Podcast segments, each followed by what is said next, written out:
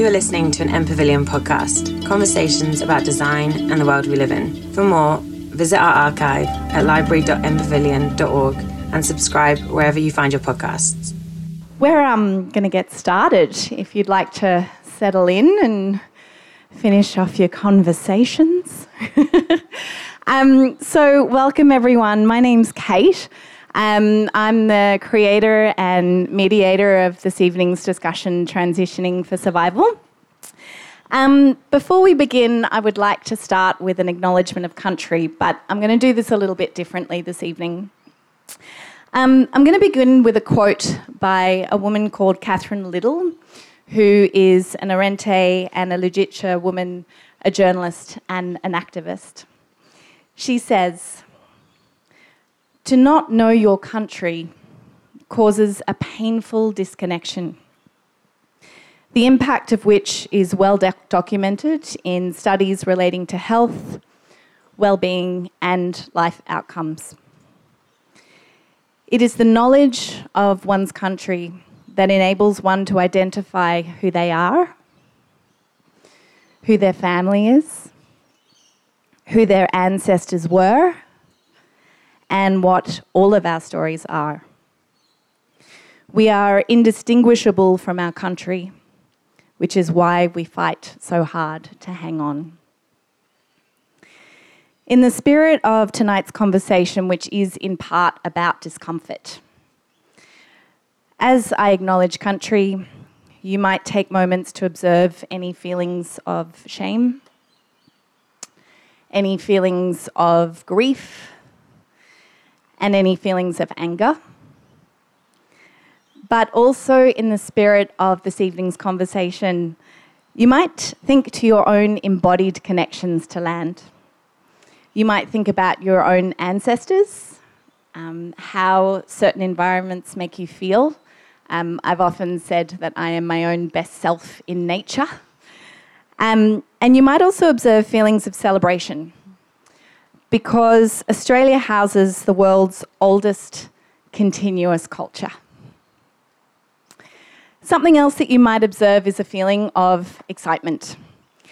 Because this present and emerging First Peoples, through activism, through voice, through education, and through art, are calling on us to make a transition between significant exclusion toward inclusion, between disconnection and to a more intricately relational embodiment of and to land.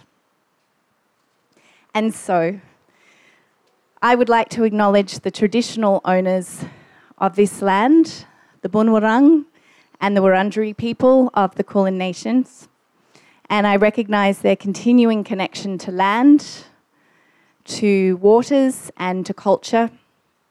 And I pay my respect to their elders, past, present, and emerging. And I would also like to welcome any First Peoples here with us this evening. Um, before I talk a little bit to what we're going to be discussing tonight, this um, transitioning for survival, um, I'd love to take a moment um, to introduce these wonderful women that I'm sharing this space with this evening. Um, they're going to speak for themselves. I don't believe in talking to at people about who they are and what it is they do. Um, but just by way of name, we have um, Lucienne Shanti to my right, followed by Sarah Aiken and the wonderful Candy Bowers, who's joined us um, just on a whim today. I feel we're very lucky to have all of them. Um, Lucienne, do you want to tell us a little bit about yourself? Uh, sure. Hi, I am Lucienne. I've um, been teaching yoga for the past 10 years, which is how I met Kate. Um, that's been my constant for as long as I can remember, and uh, the, the, last few months I'm um, transitioning into teaching meditation. So that's my kind of transition at the moment, moving a little bit away from yoga and uh, diving deeper into teaching um, and facilitating um, meditation practices. Um, thank you for having me and uh, look forward to the conversation. Um, my name's Sarah Aiken. I'm I'm a dancer and a choreographer. Um, I've been making work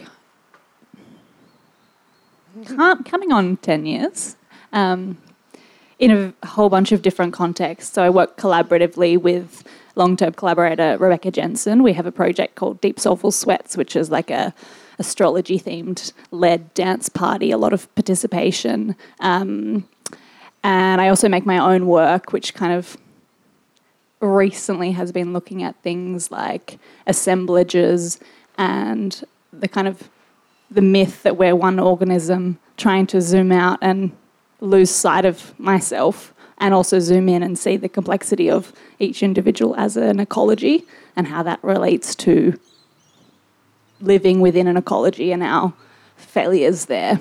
Um, yeah, that's enough. Candy? Ah, yes. Um, so interesting. Um, I have been, uh, I'm a poet essentially, and um, I've been doing different things with poetry for a while, but also uh, in the last three or four years running the art of decolonization workshops. And I make everything from a decolonized feminist frame. Um, my background is that my parents came as political refugees from South Africa in the early 70s. And uh, there was just a curious moment after a very assimilated and white supremacist um, upbringing and um, education. I went to NIDA and studied to be an actor, pretty much exclusively white male art. And I got curious in the year after, realizing that uh, I'm very much a part of the world and Indigenous to South Africa and wondered what was going on everywhere else and began to get very curious and moved into those spaces which took me outside of the mainstream but I was also inside the mainstream. So I've done some extraordinary things um, that I think it's weird. I feel like I'm one of the few artists that are able to do it because of my cultural understanding. Um, and languages, but that, that's not always like high concept. That's like taking naughty juvie kids, Polynesian, Aboriginal, and African kids to see um, Bangarra at the Opera House as part of the juvenile um, detention scheme that they had for a while. And you know, plenty of times people like, who's the instructor? Who's the facilitator? Uh, so, for most of my practice, I've been um, at a vantage point of being outside while being inside. So I feel like uh, it places me in a really interesting space.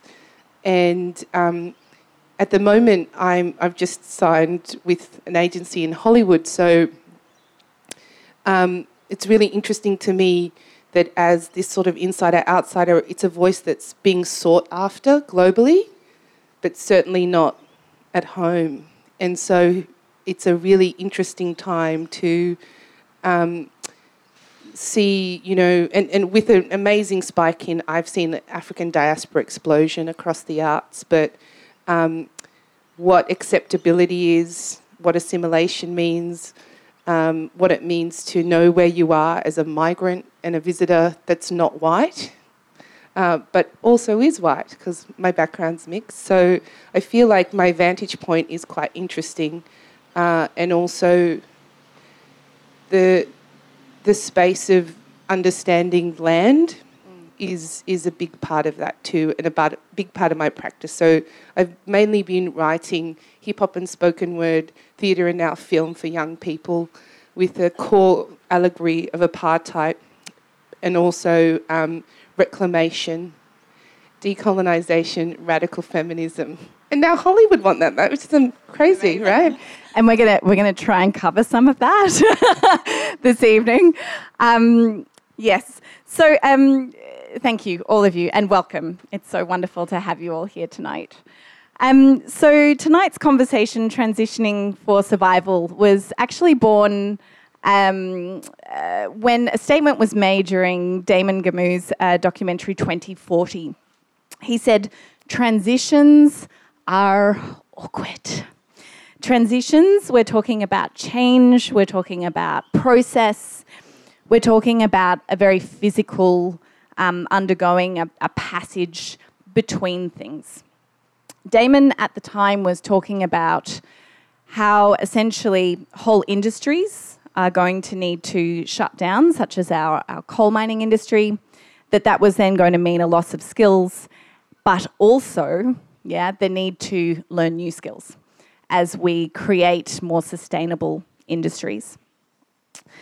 Um, I thought to such women as I, I have beside me today. Um, it's actually quite beautiful. One of my friends, Jo, is um, here in the audience tonight, and she was with me when we watched 2040. And I said, Oh, I have an idea, and I want to speak to these women, and I want to speak to artists.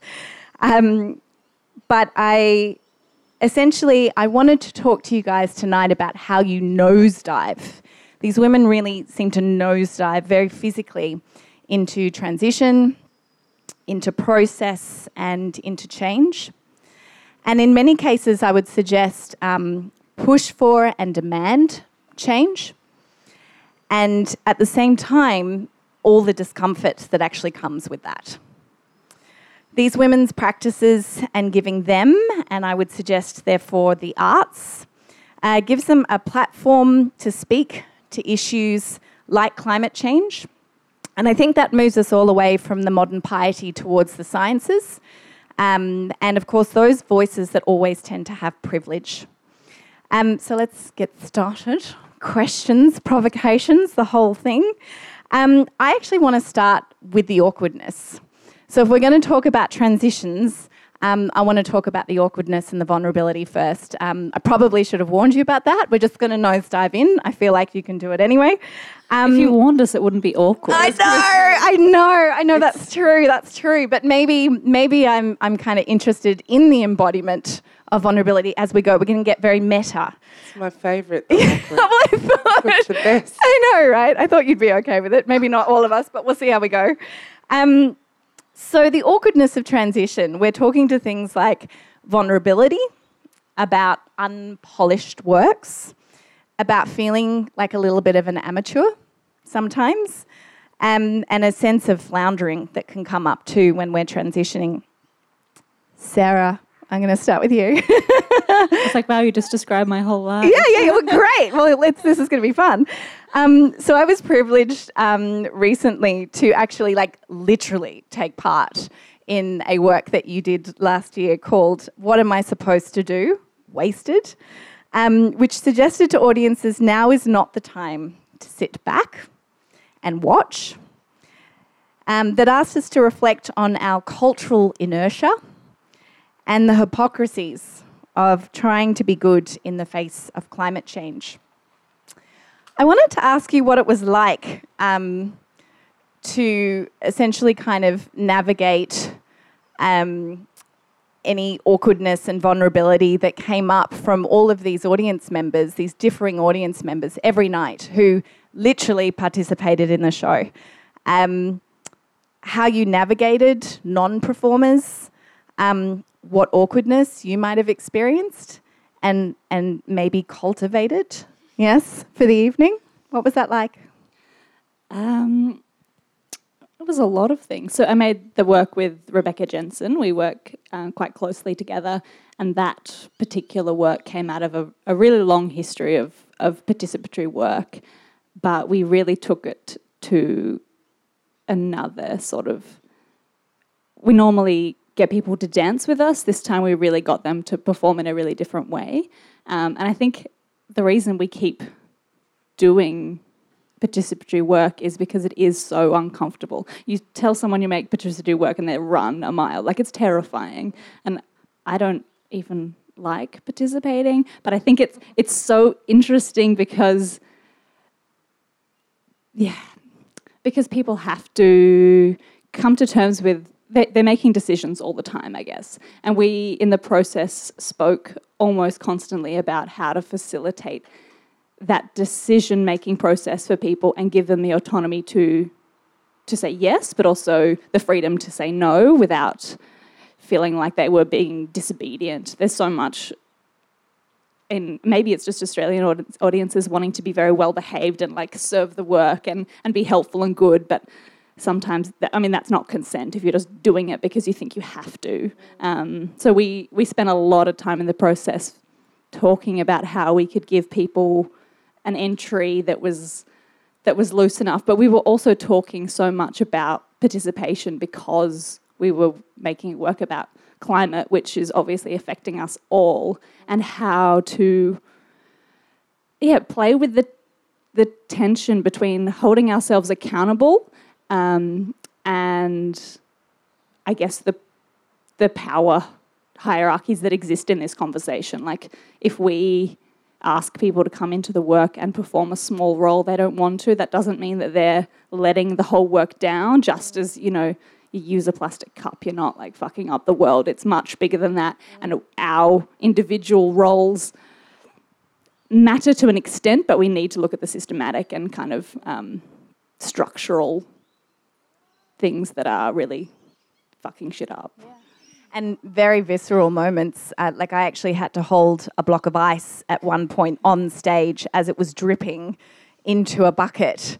And I remember feeling, you know, the sort of the palpitations, both of kind of being on stage, you know, oh, I haven't done this in a while, but also, oh my God, I'm responsible for this block of ice. And how do I, how do I feel about that, given particularly that it is melting, literally melting in my hand? Mm. Um, Candy? Yes. Um, so I've, I've, um, I've read a lot of interviews um, with you, uh, with you, and um, SBS Guardian. I also um, remembered just today that um, I'd heard your crew in Edinburgh um, talk to the guilty feminist, which is one of my favourite podcasts of all time.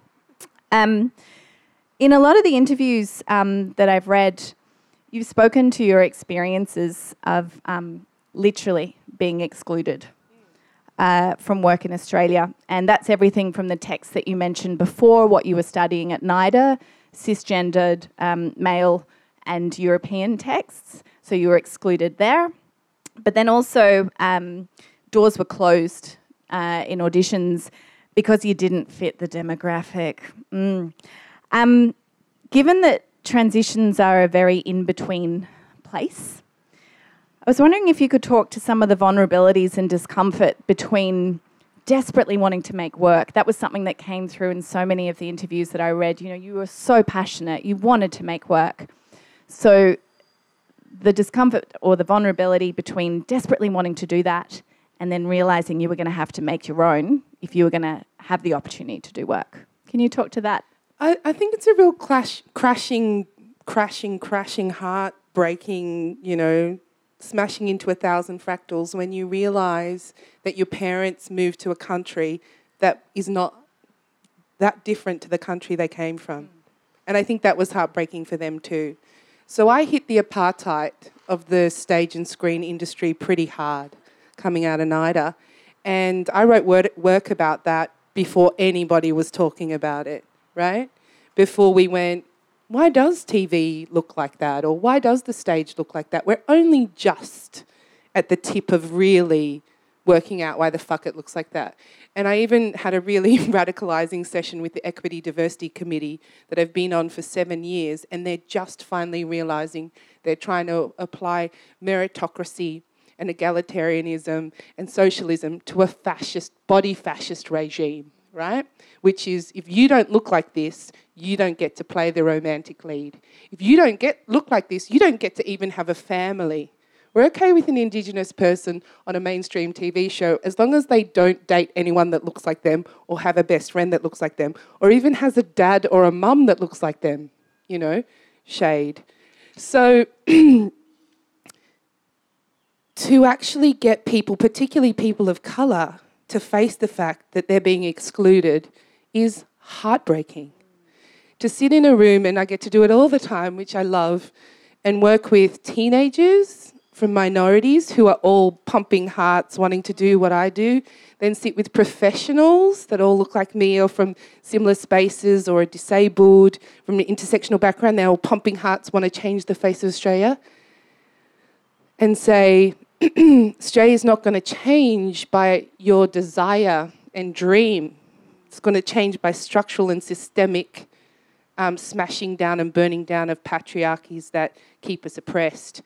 And they think, how, wh- how do I impact on that? You know, because that's not just being good at what they do isn't going to shift anything. And that's my journey. And so when I look at these kids and I'm seeing history repeat again and again and again, um, and then I look at look across Australia at the artistic directorship of all of our Sages theatre companies. Um, it's pretty disappointing. So, what's not working is us all looking in the mirror and going, "Fuck, I'm best. You can do it," right? What's not working is people in those positions going, "We don't know how to change this," and it's like, "Wait a minute, you, you're in the power seat." So, what does work is what I learned is to be really loud about it and to be the loudest while I'm inside the building. Um, so I don't stop being black or queer or gender fluid just because I've gotten a role at the MTC. But a lot of people do.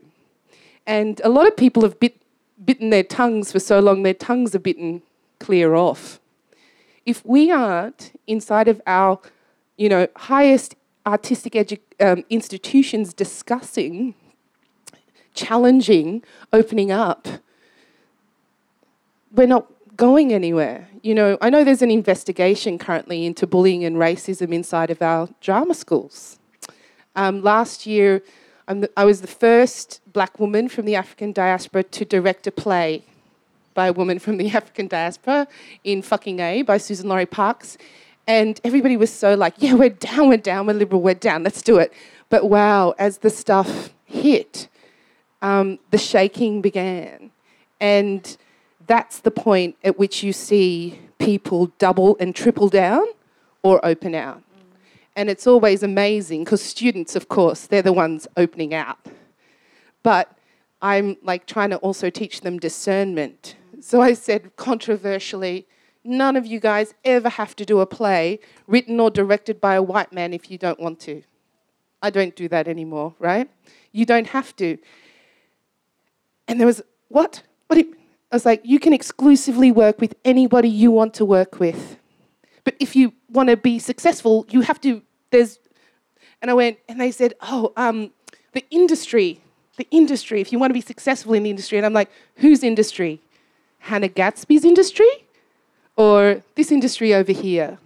Which industry do you want to be a part of? We now have multiple and we have space for everybody, but the cogs up the top are struggling with that notion.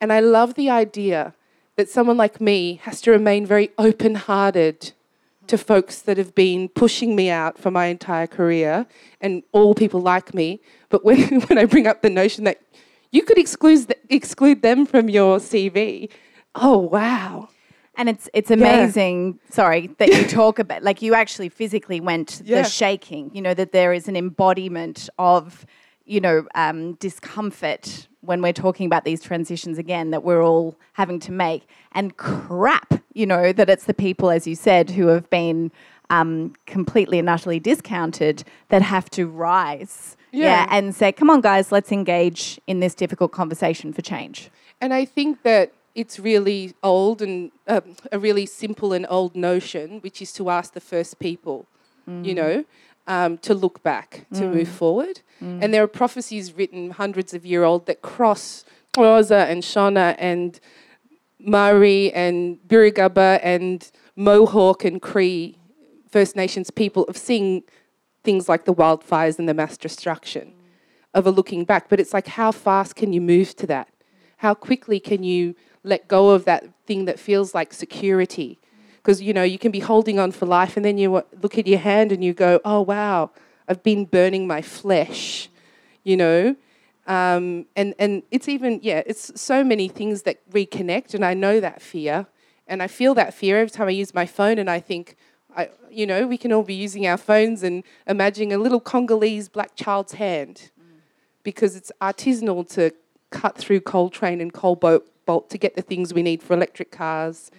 And all the things we think are environmentally friendly, still the cost comes down to the fact that more children died in the Congo making our electronics than in Gaza.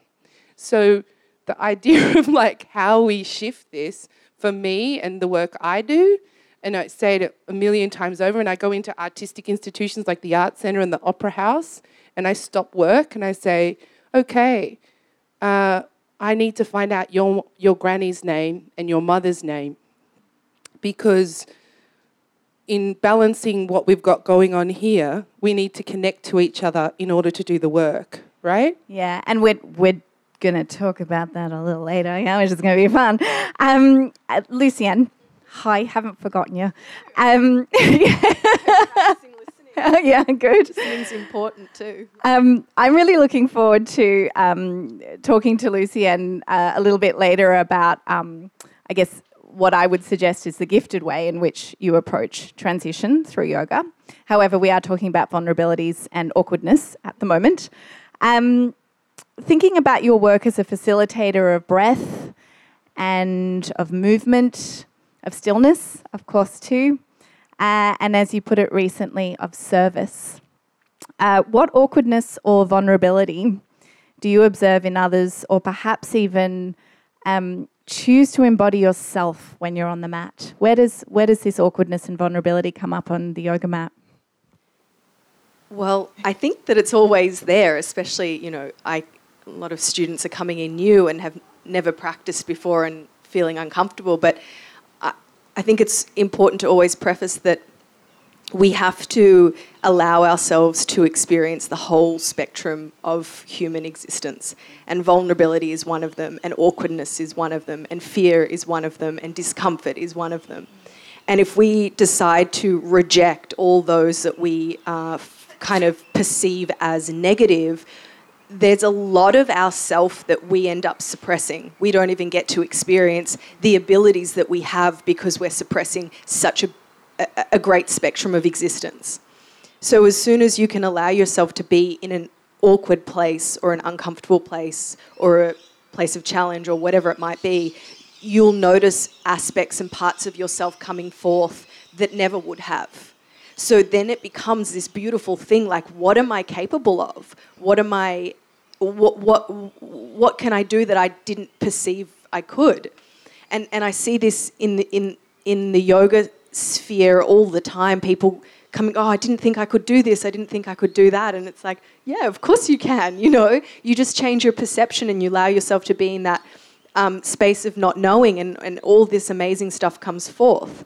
Um, and speaking to that space of not knowing, there's a lot to know in not knowing. You know, we think if we've got the answers all the time, you know, we're set. But letting go of, you know, control and answers and all that sort of stuff creates this beautiful space. And then within that space, there's endless possibilities. So there's a lot to discovering not knowing, and there's a lot of information in not knowing. And I suppose this is um, what I encourage students to um, to embrace when they're you know, on the mat or in a meditation session to sit with whatever arises and with an unbiased attention, I suppose. Um, we don't want to judge any experience that arises, and we'll learn more from it that way as well. So yeah, you you know, and as a facilitator and a teacher, I don't know what's going to happen in a class when I walk into a room. I don't know these people. I don't know, uh, you know, what's going to happen. So I'm always in a space where I have to let go of control and and allow for whatever to unfold and, and deal with it in the moment. Um, and can I? Uh, sorry. Yeah. Sorry. Because I, um, f- for a few years, host. Uh, was the vocalist in Circus Oz and then had a comedy act where I ended up lifting a woman above my head, um, which I thought would be funny, but also is actually weight trained. Like it's actually strong woman. Like my, I couldn't do some yoga poses for a while because I beasted out, right? And then I hurt my piriformis because two guys jumped on my back while I was lifting, because they looked at my body and they went, she's been doing this for years. And I was like, no. And so I'm very aware of the pain I feel in certain moves. And what you were saying about knowing and not knowing, I'm very aware that pain, the physical pain, I can't escape, whereas I seem to be able to escape it sometimes in, in life. When I'm on the mat, that pain is like, remember me, you know what I mean? It's right in there. And are you saying not to interpret it as pain or just to feel the pain. Yeah. I think we've got to be discerning with pa- with the difference between pain and discomfort. And I think on the mat, a lot of the time we experience discomfort and call it pain. So I will say you discern the difference between pain and discomfort. If it's pain, there's information there, right? And that information is saying there needs to be a shift. There needs to be a transition. Okay, So you gotta- okay. right. So you got to listen to that Yes. that that and go, all right, I need to make a shift. Whether it's a physical shift in your body and in talk, in yoga, you know, talking in a yoga class kind of um, spectrum, you could use a prop or you could ask for assistance. Okay, okay. So that makes me think about this quote um, that I love. I'm back around to Russell Brand. I know there might be non believers here, but I'm back. Because I feel like he's working on men and men need the work. And I fucking love, I'm a little bit fetishy about men working on men right now. I can't stop. I can't stop. But Brené Brown did an interview with Russell Brand, and I used this quote, and I'm trying to work out if there's a link.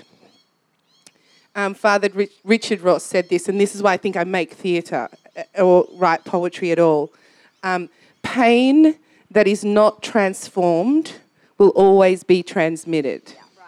So I see that coming from where I've come from intergenerational trauma wise, but I'm also interested in how physically that, like, i.e., tending with the mat versus not being on the mat means you're not transforming or finding that information out or doing anything with your physical self. But then if I could ever apply what you're talking to um, to the things I face as barriers like white fragility or misogyny or, you know, possessive, like rape culture, all that stuff, I'm always wondering how that, in effect, is the same thing or, you know. Over to you, Lucia. Well, I mean, I, I, I can't answer that and I can't speak to that. And I wish yoga was the answer to that, but it's not. And, you know, on a small scale, I think pain is just, like I said, it's information. And what we do with that information is up to us, right? So we can choose to respond to the pain that we're experiencing and decide to shift something or change something or do something different. Or we can choose to suppress it, repress it, ignore it, keep pushing it to the side, and therefore it gets stronger and stronger and more painful because it wants your attention.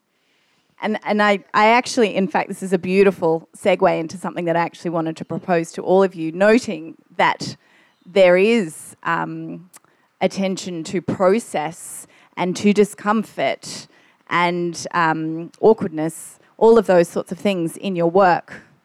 Is this a reason why we do it then? Is this a reason why, yeah, if we're creating a show that's going to bring up all of this process and awkwardness and transition?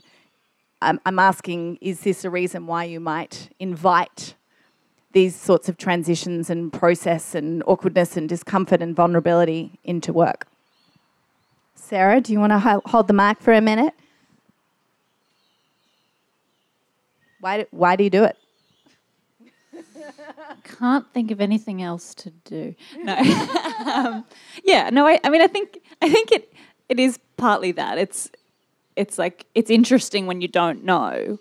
When you know what you're doing, then you're just like doing the same thing, and that's then you then you may as well just get a job that actually pays money. so I think yeah that that that constant questioning is why I do it because I approach making work very analytically.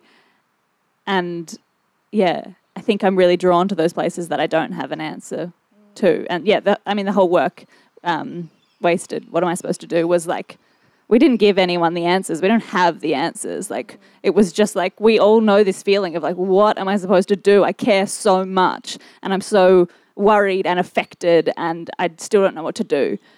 And one of it was like one of the reviews was like because we did a show the day of the big climate rally and one of the reviewers was like made some like smart ass comment about how we know what we need to do. We need to go to the rally. I was like yeah i've been going to rallies for fucking a decade. Like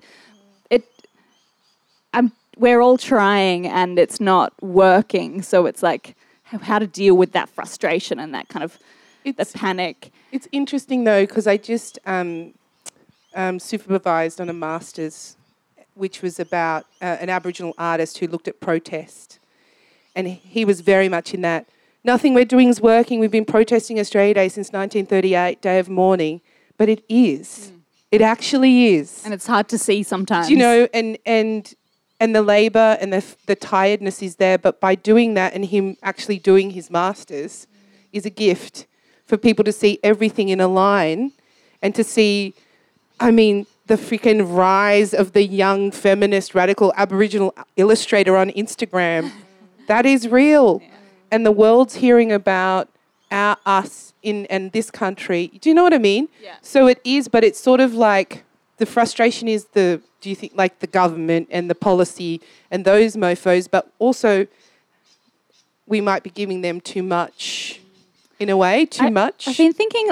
It's an, it's a very unformed thought, so sorry in advance. But I've been thinking about the relationship between climate despair and white fragility, and and I think that they're related. And this kind of like uh, attraction that I feel towards like nihilism and and panic and giving up and just being like, well, fuck it, we're going to go extinct. I'm like, imagine if. Imagine if the Wurundjeri had said that when there were like 18 people left. Like, I just I actually grow said to- up. yeah, my sound my sound guy at the opera house who couldn't find mic belts, and I was like, "Come on, bro, these that you there's one style of mic belt. I don't believe you." I said, "Look at the task like a black woman, and go and find them." The next day, there were twelve different types. That concept, and I know it's tough. We've got it on a T-shirt. You know, walk around with the confidence of a mediocre white man. That's why I'm loving Ru- Russell Brand because I actually concerned about entitlement. I actually think entitlement makes you incapable. It stops you, um, you know, from having a bunch of tools in your toolkit, and that's where it should, like the idea of fragility, is different to vulnerability to me. And I don't want to get into semantics too much, but the idea that you can't be active in a time of crisis, like that goes against every bone in my sort of political history and body.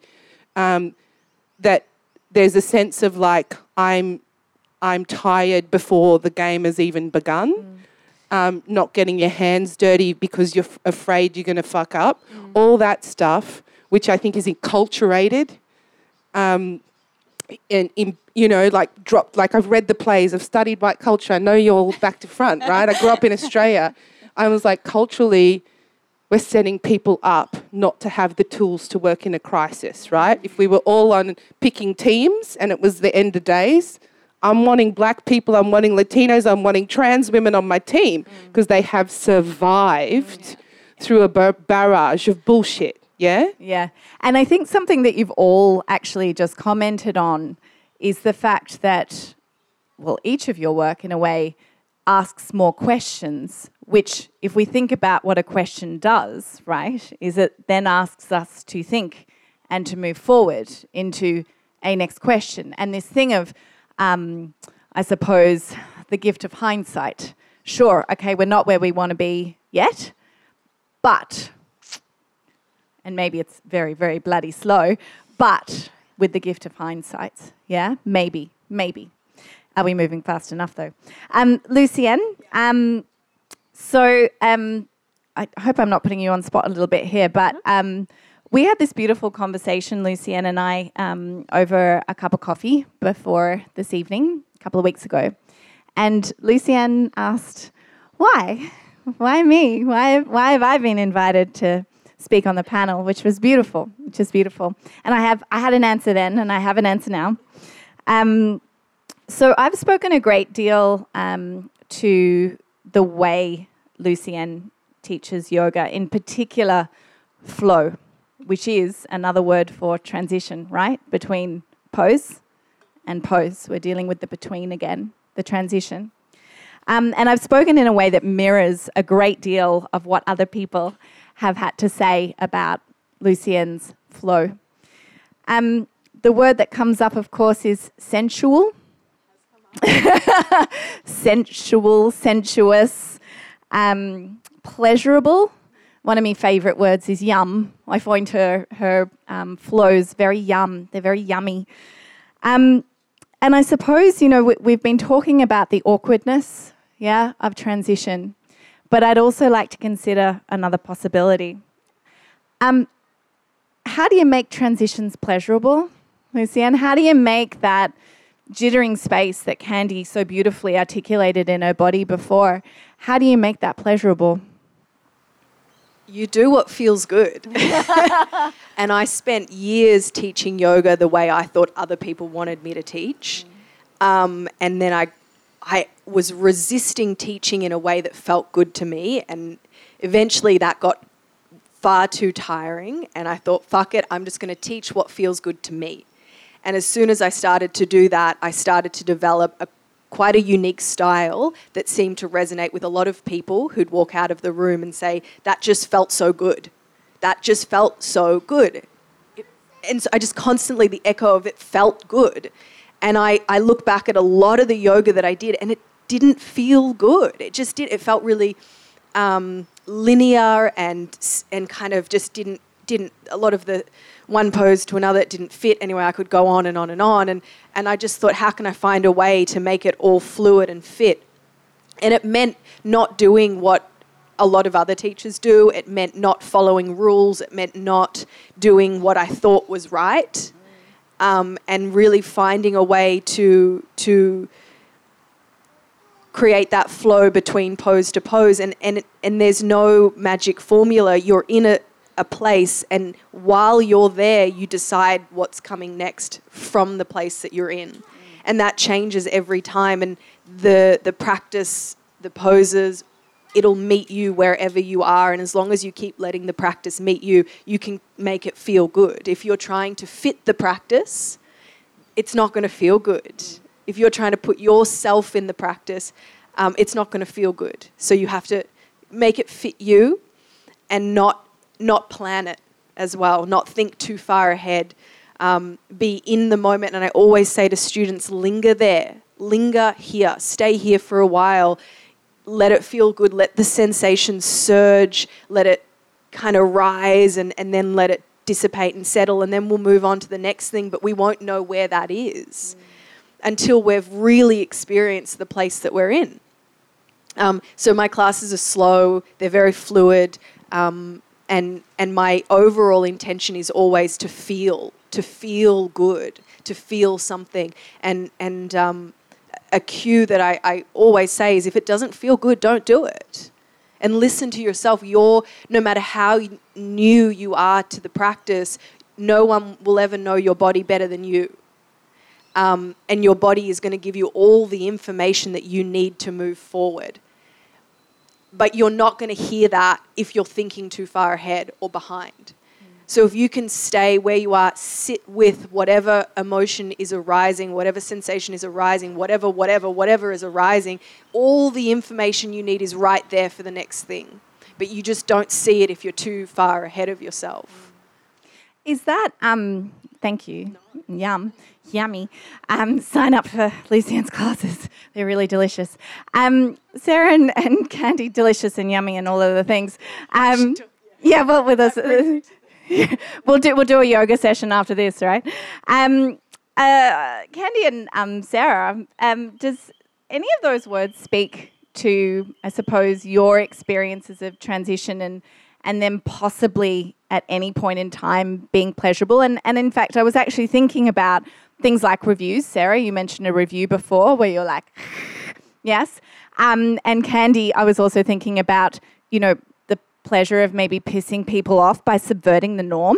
You know, like pleasure doesn't just have to be a delicious, yummy thing in the body, right? Has there ever been pleasure in discomfort and transition? I just want to quickly add Do something. it. Get in there. Confidence isn't knowing where you're going or what you're going to do but it's knowing that you're going to get through it. So just you think that if you're in the in between, there's awkwardness and there's discomfort. The way to make it fluid is embodying confidence, and it's not because you know where you're going or what you're doing, it's just because I know I'm going to get through it. Any pleasure, ladies? I mean, the most subversive work that's toured the world for me for the last six years is called Hot Brown Honey. So, of course. yeah. It's where everybody comes because they want to see brown girls' titties and they get a whole lot of politics. It's like the most brilliant thing we've ever come up with, me and my sister. Um, and I remember at Woodford, the first year we did it, and the elders, we did we did the First Nations tent first, and we have. Um, I don't know if it, people haven't seen it. We've got um, women from Maori and um, Torres Strait Island Aboriginal backgrounds, Samoan, Africa, China, and um, you know we've been around the world with the show now. So New York, Sweden, Sweden twice. What? What are the Swedish getting? It's exciting, isn't it? Um, everywhere, really. And um, what's phenomenal, so the work's gone on, my sister's artistic director of it now. Um, it's a really interesting notion of what people want and what they think they want and all that sort of thing. So um, uh, the show opens with my sister with Big Afro, and she says, "Guess who's coming to dinner, motherfuckers? Fuck the patriarchy, right? Who thought a show like that would tour the world and win all the awards? We won nominated for a Helpmann, won a Helpmann even in Australia. It had to win awards overseas before we won the Australian Always, awards, right? yeah. But um, what I think is interesting in the sensuality of it, in what our jobs are as storytellers on our side of the fence, is that once you have a group of people in your hand, um, the alchemy and mercury and sensuality and eroticism of that can be the very thing. And I've seen. Um, I, I feel like when I direct, like directing at the VCA, it's such a wonderful experience. I talk about two parts consciousness and one part craft, which again makes the faculty go, all craft, all craft, you know, and I'm like, oh no, I'm teaching these guys about a part of history, about seeing something through somebody else's eyes. Um, they dedicated the work every night. And so um, for me, um, the, the emotion and the higher consciousness and that sensuality is vital for change, is so vital for change. And um, I remember this woman at Woodford, which I don't know if people have been there, but it's for like rich hippies, right? So it's like I drink chai and I think about the world and I wear thousand dollar, you know, Linen. you know, jumpsuit, Camilla yeah. things to show that I do that. Anyway, um, so this woman came up to me and she was so angry. And um, and the other cute thing was the Indigenous elders. So we did all the naughty tents as well as the First Nations tent. I was the First Nations tent. I was like, oh my god, this is intense, aunties and uncles, and we are so rude Literally in the show. intense. So Sorry. rude, Yeah. right? And then they were like, we want to be in the front row of every show. So they came to the burlesque tent really like at 1 a.m. and they they were like, we're ready, right? And it was like, and they were watching because they loved seeing our politics through the the the, the lens of it. Um, but also, yeah, this woman came up to me and she said, I'm so angry with you. I feel like you're attacking me in your show. And I was like, wow.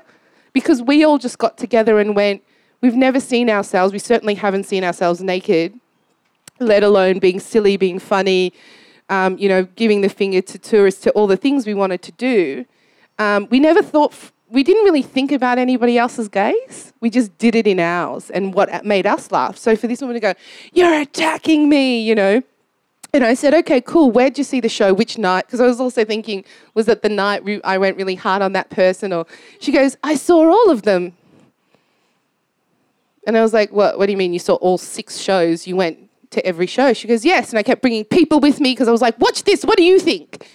And I thought, you saw all six shows and you hated it. She goes, yeah. And I was like, fuck, we're going to make so much money. Amazing, amazing. Yeah. Um, she just loved to suffer. well, I mean, you know, I think that that's even a really interesting, you know, comment slash story, you know, along this line of, you know, could transitions actually be kind of pleasurable and yummy too? This kind of suffering state could be, um, and it's something I was hoping to get to tonight, but like a, a state of aliveness. It's still a state of aliveness, even if we are in discomfort, right? Think about where that takes you, though. Right. And then and then you start to embrace it. You go, I'm going to be uncomfortable for a little while, but fuck, I'm going to come out so much stronger and so much more capable of so much more. Yep. You and know? that's it, it's a I've got like three extra questions, but it's not going to happen because I want also to hear from you guys. But um, to kind of finish off before we do go into some audience um, questions, and we did start a little late, so I'm kind of hoping we can go a little bit later too.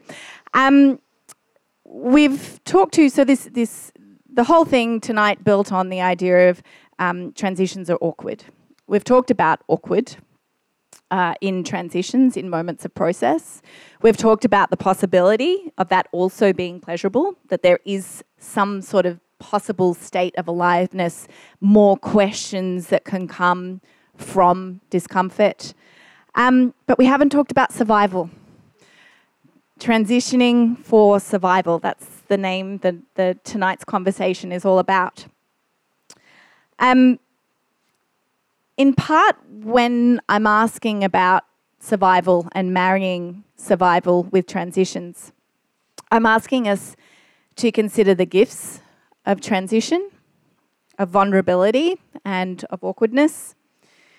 Um, but I'm also asking about the quality in which we want to survive. Yeah, because we're also we're marrying this conversation with artists, with people who Im- have embodied practices. We're marrying this with our climate crisis.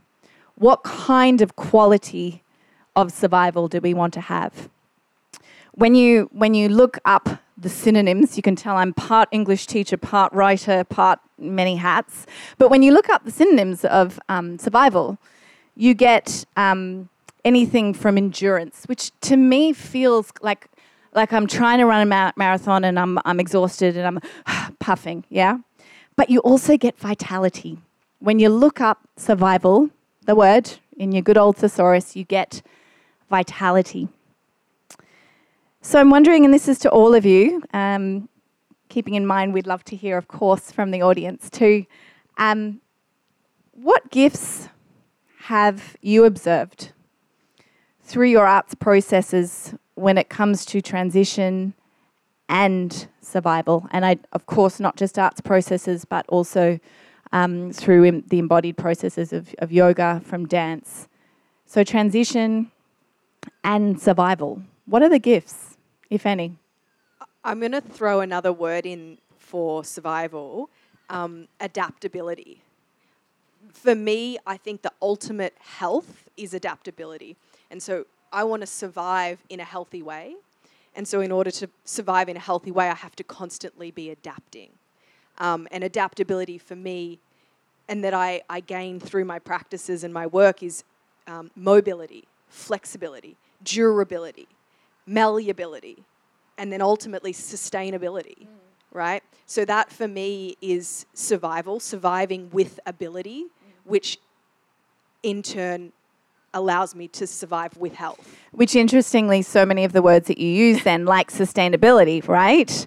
We are part of this discussion that we are having, which is why the whole acknowledgement of country, we are um, connected to land, our bodies. When we're talking about sustainability of land and process, we also have to consider, you know, ourselves in that dialogue. Sorry, guys. I think I keep just thinking about sustainability, um, and every time someone says it, because it's you know like go there ten thousand times a day, um, I'm like, what are we sustaining? Like which bit? Because uh, there's because there's a heaps of stuff we're doing really terribly, and I don't want to sustain any of it. Um, yeah, I, I think maybe there are other words we could be using because I don't want to sustain. Like I sometimes I look at my culture as a white person, and I'm like, what's good? Like, what's worth keeping? And I'm I struggle to find things that I want to sustain. Um, yeah. Is that a gift in itself that's come from your work? You know, you're marrying that thought with your work. And is that a gift which then maybe you've imparted to us? What do we actually want to sustain? Yeah, and I guess that comes from that that uncomfortable place where you're like, I actually don't know what I'm supposed to be doing right now. I feel uh, uh, weird and a bit embarrassed and I'm making shit up, or I'm like just going with my first impulse and then noticing what that was. I think that gives people, hopefully, a tiny little opportunity to, to notice how they behave.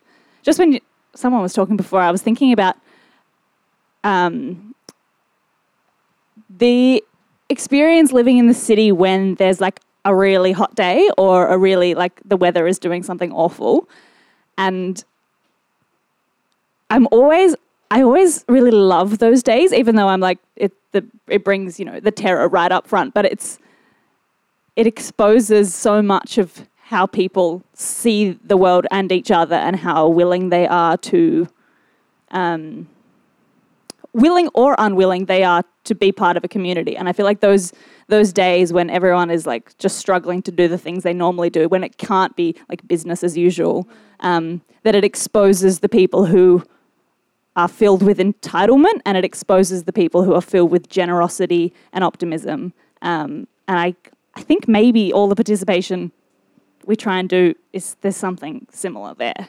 It's like make gonna- people really hot and they'll have to think differently.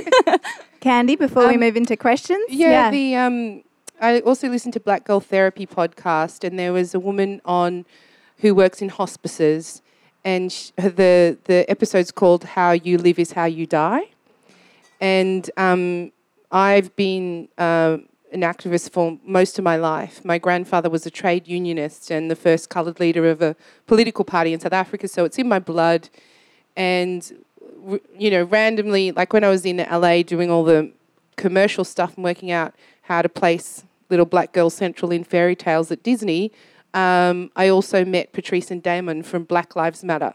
And we talked a lot about care for ourselves. And um, it's indisputable in this country and around the world that First Nations people, that women, that trans women um, live under a lot of stress. And the number one factor for um, black folks dying earlier around the world is racism. It's stress. It's being in stressful environments. For me, that means I can identify that I can no longer work in Australia. It's an oppressive environment. Yeah? And in identifying that, which is one of the biggest things I've ever come to in my life, um, finding an alternative space where I can see women of colour in positions of power all across the board, from production to EPing to all that, braids and fros for days. It's something that might not be considered, and I know a lot of young people don't consider it here either. Um, just seeing yourself, for me, is replenishing. So when I do One the Bear at the Art Centre and 3,000 kids come and all the girls of colour are screaming on their feet, um, there's one line, it's like my feminist rock star moment.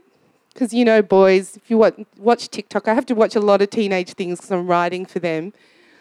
They just fucking dominate, dominate, dominate. And in the one of the most heartbreaking moments of the show, I'm wearing quite an amazing bodice made by Sarah Seahorse.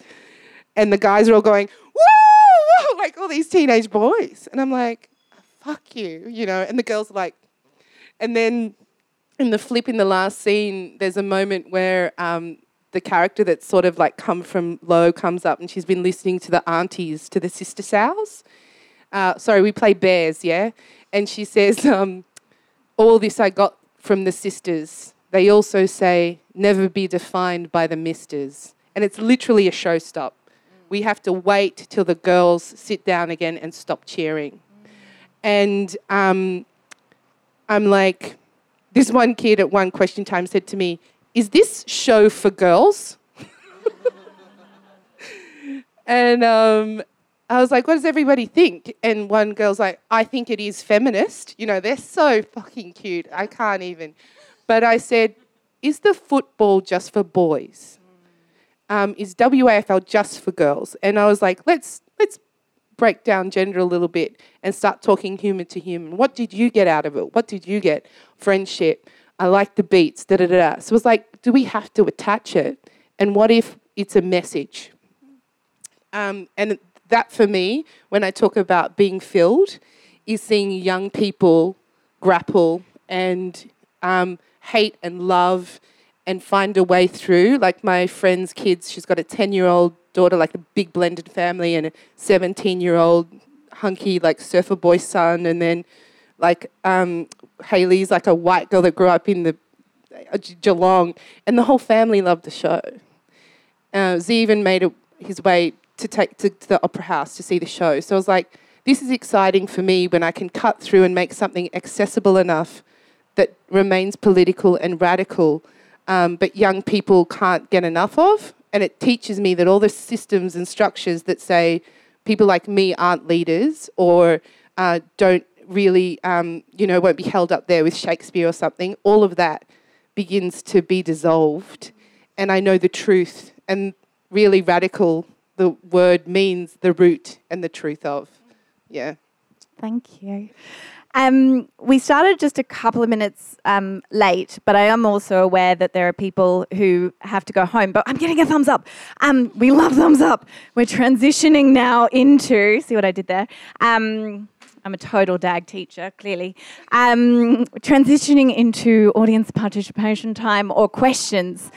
How awkward! I know, I know. I've, I've fought for years actually to not be awkward because I always have questions that I want to ask at these discussions, and I've gotten to that place where I'm like, "Mm, yeah, me. So if you're that person who has a question for any of our beautiful panelists, wonderful panelists, highly intelligent panelists this evening, um, just pop your hand up and we'll come around. Oh, yeah, we've got Erina here for you.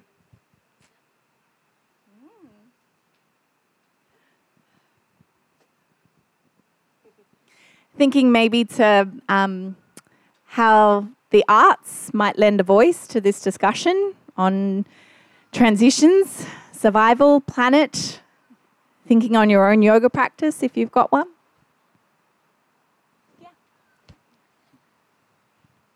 Um, Candy, you mentioned um, about how Australia like brutalizes people and, and literally makes their life shorter. They're obviously very vulnerable, those people, um, and I think it's maybe a different use of the word vulnerable. In terms of like survival and vulnerability and survival, they're similar words, but I think they mean different things in that context. How, how do you help them transition to a place of strength and survival? Um, personally, I found um, creating platforms for joy. Like I definitely find have found Hot Brown Honey in particular has created a visibility, which means takeover wise at the Art Centre or in Edinburgh, we've seen more and more black women central and winning awards and being seen. And I think that um, when I've worked in community and working with my friend on his masters and all that sort of thing, there's nothing like reflection. There's also nothing as sweet as Sunrise having to make billion dollar payout to the Yolngu community. That's fucking sweet, isn't it, motherfuckers? But it's also then very bitter to watch them interviewing Lizzo and never see her get interviewed by a black woman in the media. So she's such an powerful um, you know, entity in the media for all of us. And I think the more we see, um, you know, um, Kate and and um, Mojo Juju and where that place of like I, I do a class called Decolonize and Moisturize as well with all of their music running at the bottom of it. Sampa the Great, uh, win the first person to win rap album, the first category. It's a black woman. Um, thank fuck, because you know I grew up with white boys in hip hop, and it isn't right. It is not right. So those wrongs, I think that's what I mean. I see a measure of those wrongs being turned around, mainly by queer black folks, gotta say. But I think um, I see the most at those concerts. Like I did a little tour with Tribe Called Red, who are Indigenous fellows from Canada and uh, whose mother happens to be a feminist icon, Canadian feminist icon, theatre maker, Spider Woman Theatre, and like it's all right when it feels really right, and you got a thronging crowd, and they're the th- the times I think it really works, and the rise of Indigenous media, Indigenous X, you know. Um, Chelsea Bond, the writing that runs out. I, th- I feel like if we're reading more of that all the time, we're almost like shifting the balance from the mainstream. If we're taking that need to read the Sun Herald or Andrew Bolt or whoever, because we can read Amy McQuire and we can read Nakia Louie and we can read the different perspective. Um, we're, we're tilting it, and then, the, I mean, it's tricky. Uh, like in South Africa, you need the power, the central dominant power, to hand over a little bit to let people into the faculties to to op- the guardian has to pick up those indigenous x things for us to feel you know same sex marriage as much as I fucking hated that whole thing, you can't deny that suicide r- rates have gone down. You know, so there has to be acknowledgement on every level. And I think, just, I think personally, what you can do is choose who you read. Yeah, I think go, that- Sarah, go. I, I think that um yeah, I think that also from like from a white perspective, I think we need to be really careful when we talk about things like empowerment and um yeah, we need to take responsibility for like how capitalism has taken those ideas and transformed them into this kind of like cult of the self where self-care means like getting massages but it's like no these these words these words come from a very real vulnerability and very real survival and we've turned them into a marketable product and i think we need to be really careful as white people when we talk about empowerment and whether or not we we do need to be empowered like do i need to be self-actualized like or should i be spending my time practicing disappearing and um, becoming. No, I, just, I just saw a T-shirt that said, "Did I manifest this, or is it just white privilege?" Spot on. Amazing. yeah, but I think we spend a lot of time being like, yeah, I need, yeah, my my personal kind of actualization to be the best version of myself. It's like maybe we maybe I need to be spending the time making the best version of my community and my society and it's not about me anymore. Like how can I like become part of an ecology and and lose sight of the individual because you know, we're very driven by the individual and I think it's so easy to latch onto those things and apply them to self and being the best version of yourself, but it's like yeah. I'm, I'm actually really happy, is maybe not the best word, but to report that on the first day back of school this term, um, the big key word from every single student was community. It's no longer about me anymore. It's about the community. Oh, they've done it then easy. Yeah, well, look, we'll get them to transition too.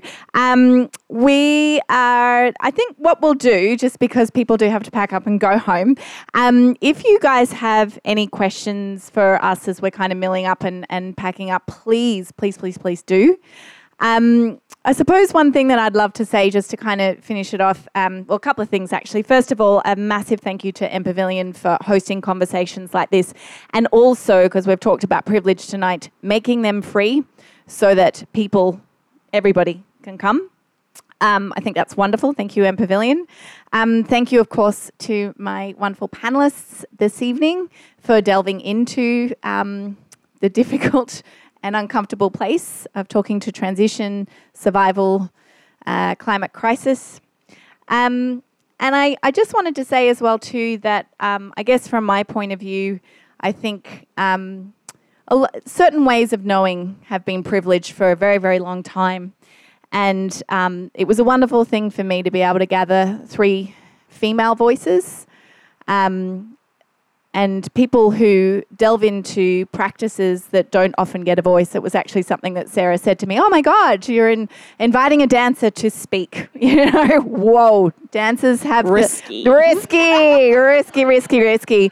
So I guess I'd ask all of you um, tonight to just think about that. What voices do we preface in these very big conversations?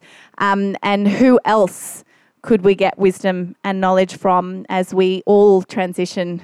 I was going to say it's controversial. I know it's right at the end. Damon, Go there. Damon was two years above me when I was at NIDA. Ah. We did a panel a few, uh, maybe a year or two ago, summit, and um, we had a really interesting conversation because I've been calling out a lot of things that happened at NIDA, and actually his wife was in the year under me, and I said to him, because he'd just done the sugar movie, so he hadn't brought that one out. And I said, sugar's really big across, you know, black communities, and you have a little bit about Indigenous people, but like Polynesian, like, you know, it's always tough still coming from you, da- Damon, like a, a white, handsome, yep.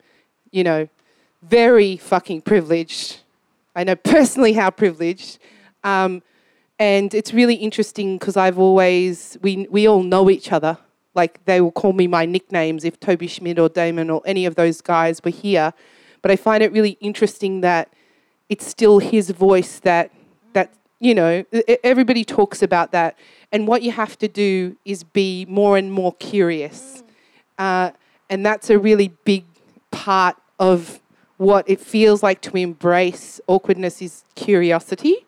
Kids do it really well like the questions they asked about the play, none of them I saw coming, and um, so many funny things like one the bear has hairy armpits, ha ha ha. I'm like, I'm a bear. What you gonna do? You know, but they're what they think about and what is as important, and I think that what we're sort of talking to as well is how do you become curious, but also go, oh, my people, we're supposed to be the leaders, and I think it must be tough, particularly being once again being a white guy when you've got Trump and Scott Morrison and put like all these people that you go, huh, rep- represent, right? Like that's fucked.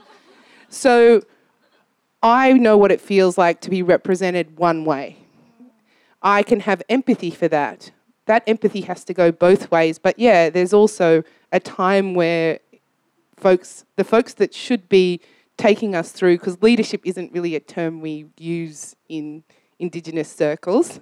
It's not even a word, really. There's not really words for it. Um, it's all about moving together and knowing everybody having a knowledge of where they sit within that.